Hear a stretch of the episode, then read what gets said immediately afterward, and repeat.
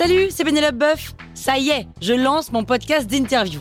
Il s'appelle On tisse la toile et c'est un podcast qui révèle la face cachée des invités.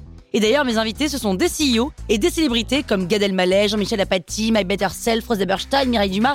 Et évidemment, je pose des questions qu'on n'ose pas toujours poser et je leur fais faire des tests, des challenges, je leur fais jouer l'harmonica, grignoter des trucs, bref.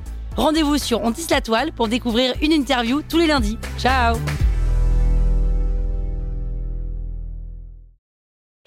Sur écoute. Salut, c'est Caroline Jurado. Vous avez envie de capter la crypto? Vous êtes au bon endroit. Un épisode par jour et vous aurez fait le tour. Vous allez devenir riche. Power Angels.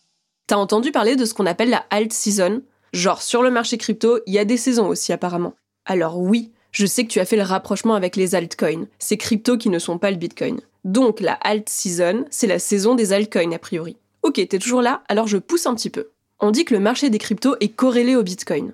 Ça veut dire que quand le prix du bitcoin augmente, toutes les cryptos augmentent. Et quand il diminue, tout le monde diminue. En fait, c'est l'intérêt des gens autour du bitcoin qui engendre l'intérêt autour des cryptos en général.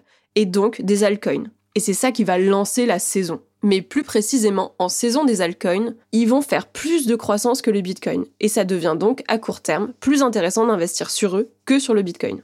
Et là, tu te dis, ok, mais comment on sait que cette saison, elle commence?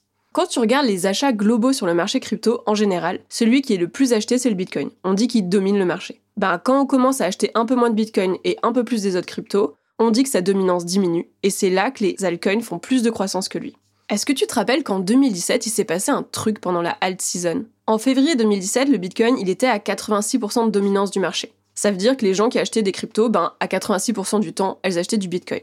Et tout d'un coup, il a chuté à 38% d'achats. C'était la saison des altcoins. Sauf qu'en 2017, c'était la folie des altcoins. Il en pleuvait une nouvelle crypto tous les jours. Et il y avait beaucoup de ces projets dont le seul objectif pour le fondateur, c'était de lancer la crypto, de maximiser la fame et donc sa croissance, puis de revendre toute sa monnaie pour prendre des profits sans avoir rien fait. Et tous les investisseurs comme nous perdaient leur argent. Donc il y avait plein de jolis sites internet, des grandes idées pas forcément réalisables, des projets qui disparaissaient dans la nature. C'était l'apogée des shitcoins.